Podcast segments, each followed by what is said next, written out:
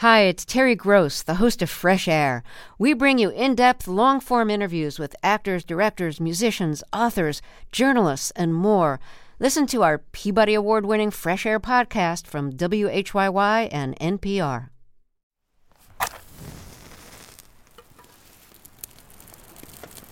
Oh, I love a nice fire, especially in a place like this on a wet day. When I was 18, uh, something happened to me that changed the course of my life. I'd landed a job on a summer camp in the woods of New Hampshire, near a little town called Berlin.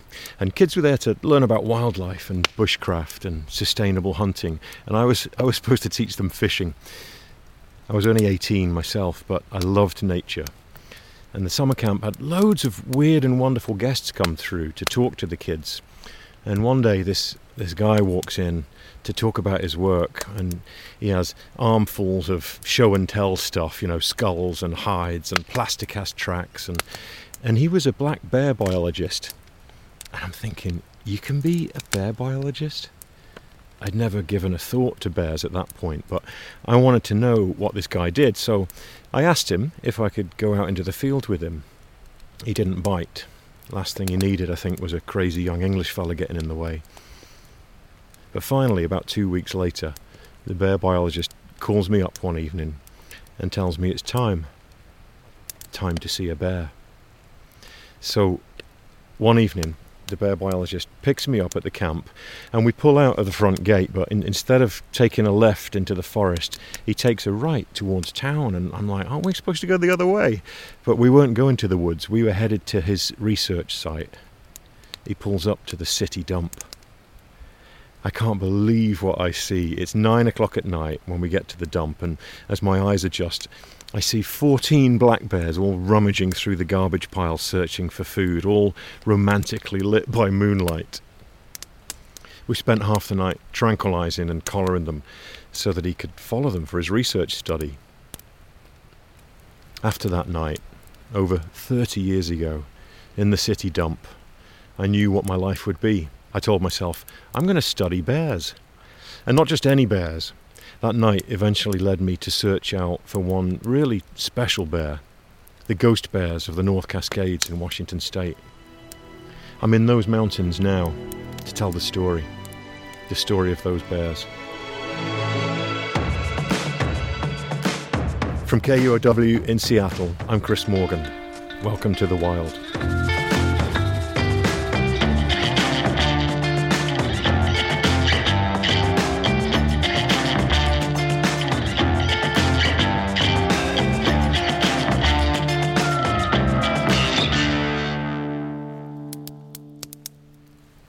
One day in 1967, a man left his cabin and hiked deep into the mountains here in Washington state and shot a bear, a grizzly bear. It was the last legal kill here, and it turns out one of the last remaining grizzly bears. Ironically, just one year later in 1968, the valley became part of, of the brand new North Cascades National Park. I was born in November of that same year, a million miles from the Pacific Northwest. At one time, there used to be hundreds of grizzly bears here in the North Cascades, but when European settlers got here, the bears were hunted almost to extinction. There weren't any match for muskets and rifles, and they stood in the way of progress, otherwise known as our Western expansion. It's pretty hard to fathom. 200 years ago, there were at least 50,000 grizzlies in the lower 48, maybe even 100,000, and now there are fewer than 2,000. So during that 200 years, grizzlies in the lower 48 were pushed into five areas, five ecosystems, wild mountains and valleys, places that were too wild for human settlement, away from human populations, places like Yellowstone and Glacier National Park and the Cascades, where I'm sitting right now. It's a big place. The ecosystem for bears here is about 10,000 square miles in size. It's lots of big mountains, and rivers, and huge forests. But here, there are fewer than 20 grizzlies, probably less, maybe just one or two. We don't know for sure. There's definitely this air of mystery around them, and it's, it's why people call them ghost bears. And it's what pulls me in. After my first experience with, with the bears in that dump in New Hampshire, I went back to England and I studied conservation. I ended up getting a, an advanced degree in ecology. But in Britain, the, the only bears you find in Britain are in zoos.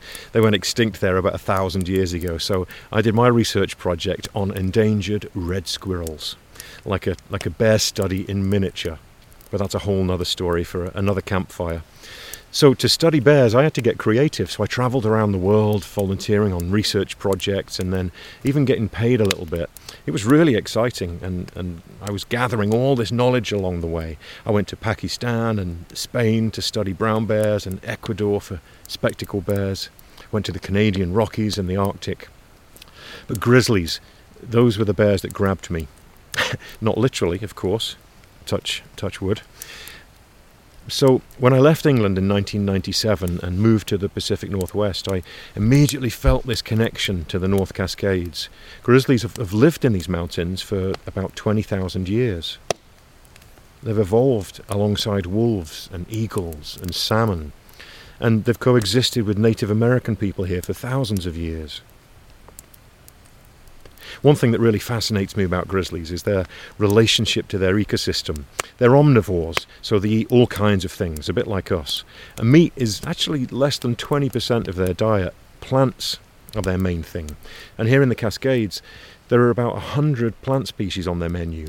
Everything from devil's club berries to glacier lily bulbs. I can see five different bear foods from where I'm sitting.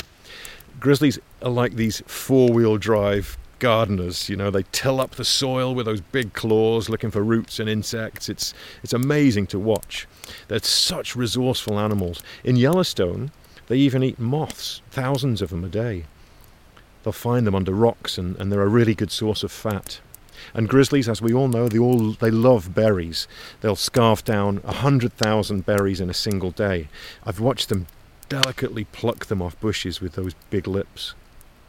And all those berry seeds have to come out the other end at some point, you know, perhaps miles from where they were eaten. And this brings me to another of my favourite things about bears their scat, poop. I'm fascinated by it because you can learn so much from the stuff. Their scat is so full of clues about what they've been eating and where they've been. You'll never see me walking past a pile of it. And it makes bears really important seed dispersers planting things that benefit all kinds of other species too, especially insects and birds. And in Alaska, I've, I've, watched bears eat a lot of salmon. I watched this one big male eat 15 sockeye salmon in less than an hour. And then he heads back into the forest and fertilizes the forest with scat and urine, you know, lots of lovely nitrogen, fish fertilizer. They're like the middlemen between the salmon and the trees. It's amazing. There's a lot going on in the bears' world. So, what do they need? What do these handful of bears in the North Cascades need to survive? Well, in 1975, the government put grizzly bears on the endangered species list. And since then, they've made a pretty good return in and around Yellowstone. People see them there all the time. It blows me away when I do, seeing lower 48 grizzlies their numbers in and around Yellowstone have grown since the 70s by about 400%. So there's about 700 of them there in that ecosystem. And that's great news in heading in the right direction. But here in the Cascades, we haven't been so lucky. They've been hammered so hard historically that they haven't bounced back. One problem is that grizzlies reproduce really slowly. They're actually the second slowest reproducing mammal in North America. Grizzlies only have a couple of cubs on average, every three or four years, and then half of them don't survive past their first year.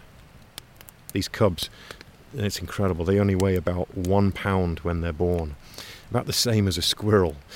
Amazing to think that they can grow up to weigh more than five or six hundred pounds, but it's a struggle for them to survive. And, you know, they don't just bounce back in numbers. So when I moved to the Pacific Northwest 20 plus years ago, in, in the late 90s, as a, a young ecologist, something, something kind of called me. I was young, I was broke, I was a new dad, but I wanted to save the grizzlies. I wanted to bring them back to the North Cascades. I just had to figure out how. Sounds a bit grandiose when I say it now, but I like a challenge. And I knew bears very well by this point. I'd followed in their footsteps for 2,000 miles around the Rockies, for one thing. But what I wasn't ready for was, was the other stuff.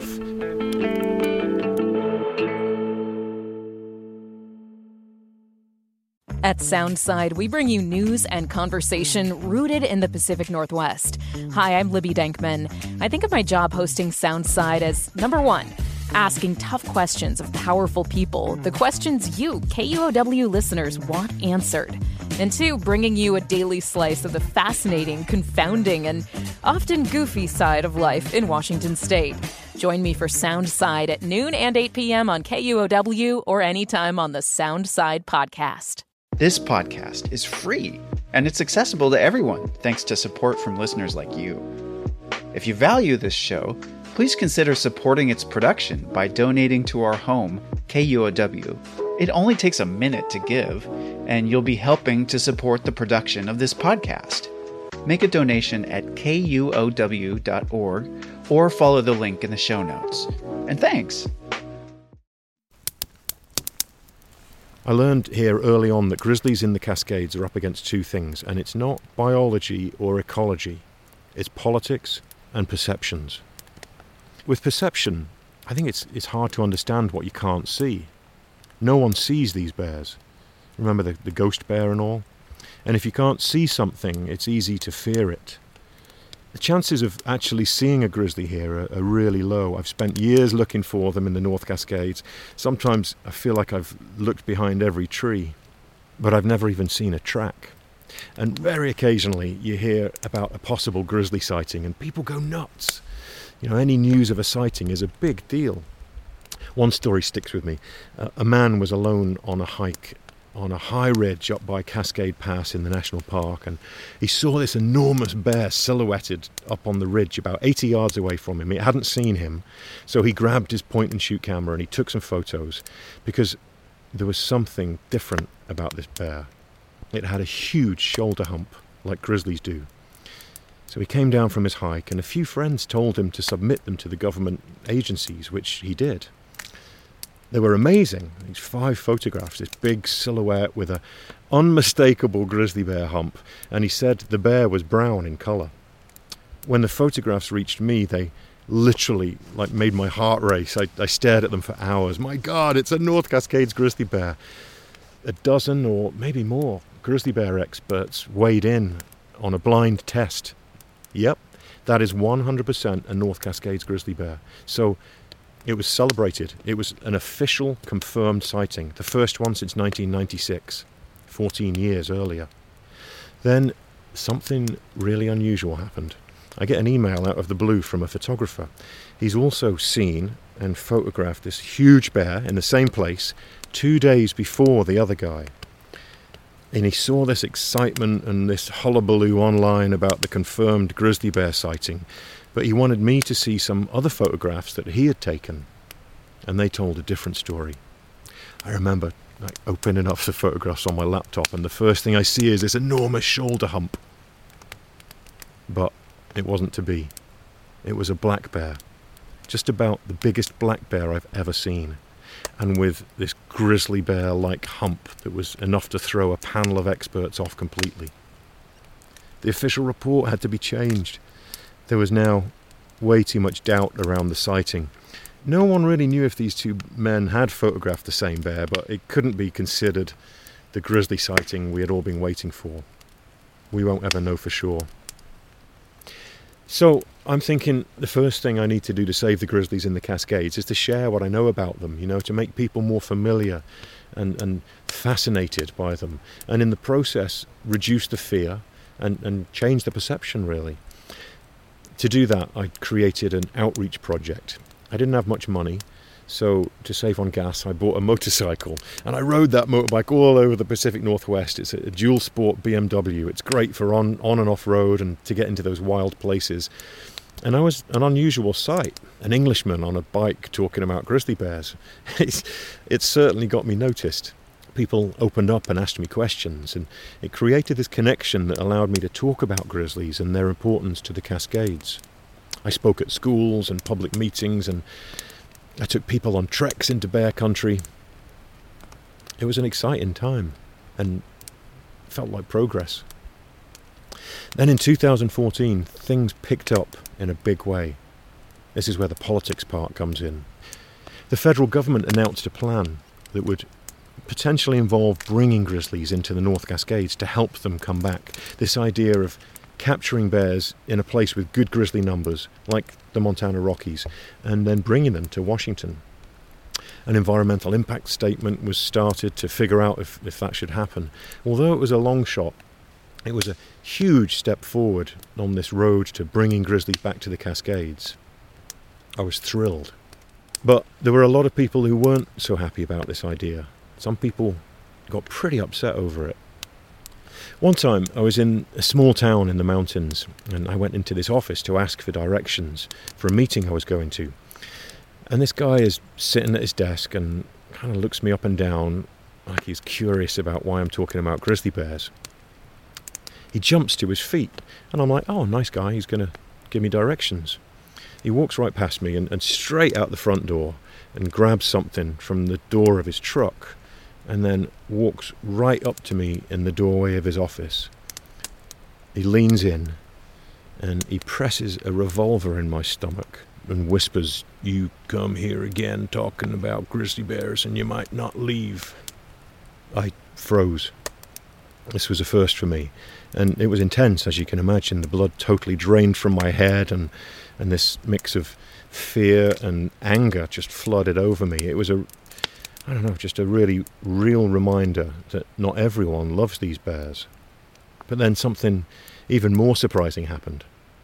We did this awkward kind of two step in the doorway, and I remember holding my hands up and saying something like, Hey, you know, that's not cool, let's talk. I ended up sitting with this guy for over an hour, talking to him like a Freudian shrink.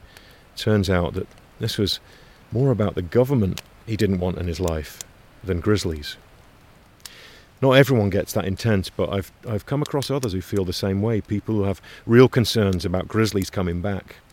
The local economy has been struggling for years when the lumber industry all but collapsed. Loggers think the endangered grizzlies will bring with them more government regulations and make their jobs even more difficult. And ranchers are worried that bears will prey on their livestock. I've spoken to so many of these folks, and I, I get their fears, especially when it's their livelihoods we're talking about. But myths and legends have not been kind to grizzlies. And I've met other ranchers, ones living deep in grizzly country in Montana, a place with a lot more grizzlies than here. And the ranchers there said that they coexist just fine with grizzlies. One of them said to me that they have more calves killed by rattlesnakes and even lightning strikes than grizzly bears. And another rancher even told me he'd sometimes walk out of his door in the morning and there would be a big old male grizzly with his head in the feeding trough right next to his cows. The majority of the people I've spoken to on my travels say that they want the grizzly to come back to the Cascades. We even hired a company to do a poll and, and they found really strong support. Most people think grizzlies are a part of our natural heritage for future generations here. But that still doesn't change the fact that there are still people who hate the idea. It's tough. A couple of years ago, I got an email out of the blue from a, a local second grade teacher. He told me he had my biggest fan in his class, and that this kid was obsessed with bears and me and my films, and that he, he checked my book out of the library every week for the last six months. The kid's name is Roman, and he's eight years old. Oh, my heart melted. It reminded me we were doing good things, we were getting word out, and people cared. And the government process had now included over 120,000 comments from the public showing broad support, but still, when it comes to bear politics, nothing happens fast. Then one day last year, I get a call from a colleague telling me a, a, very high up politician was coming to town to talk about grizzlies, to make some kind of special announcement. It was the Secretary of the Interior, Ryan Zinke. And you can imagine this was a big deal because the federal government had been getting closer to making a decision about whether or not they'd start relocating grizzlies. Zinke was a new appointment under the Trump administration.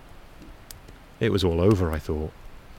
Decades spent talking to people, raising awareness, listening to concerns, riding that motorcycle all over the Pacific Northwest, all in an attempt to return grizzlies to the Cascades. and trying to do it in a fair way with local people and thousands of conversations. All that work for nothing. So I go to the meeting, and the room's full of people. There were about 30 or so of us in there, all talking in this tense whisper. There's press and TV cameras, and we're all wondering how this is going to go down.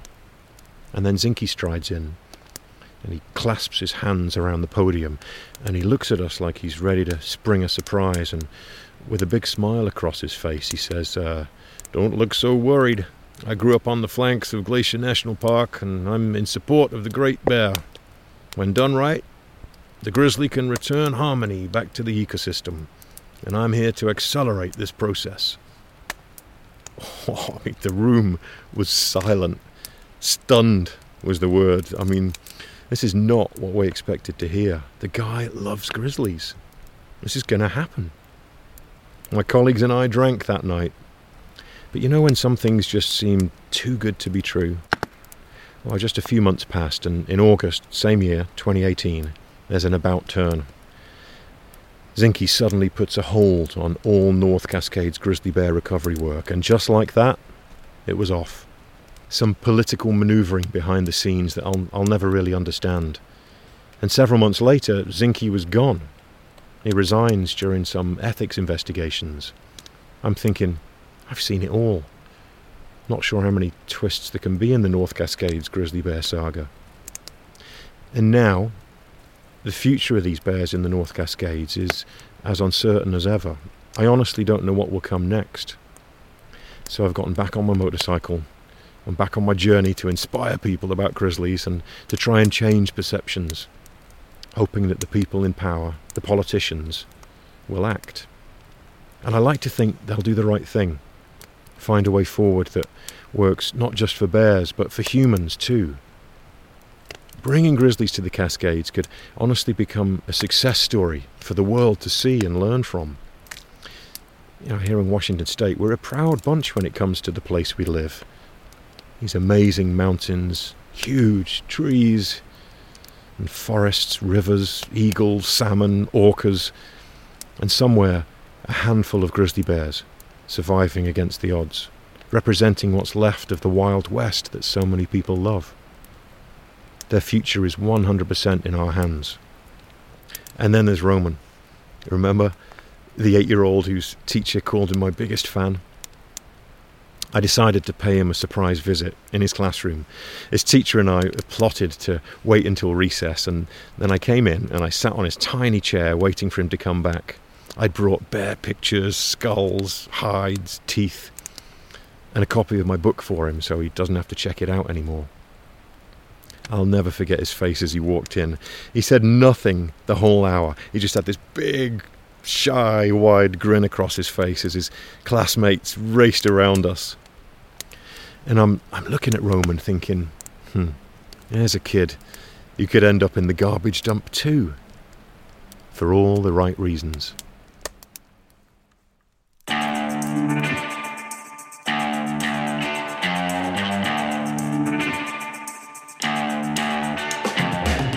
If you'd like to learn more about grizzlies, you can find information on our website, kuow.org slash the wild.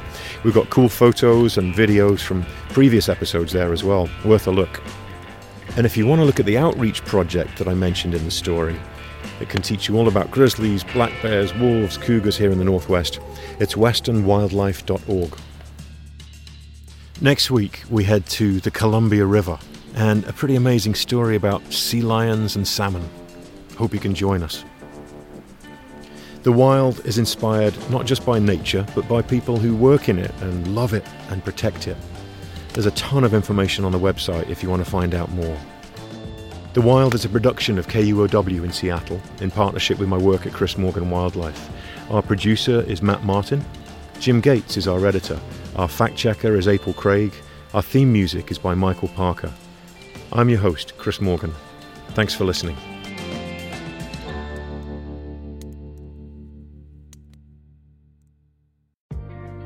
My name's Claire McGrain, and I'm a producer for Seattle Now, KUOW's local news podcast.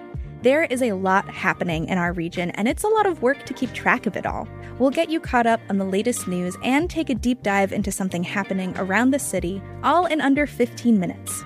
Get a morning walk in or grab a cup of coffee and start your day with us. Learn something new and connect with our city by searching for Seattle Now wherever you get your podcasts.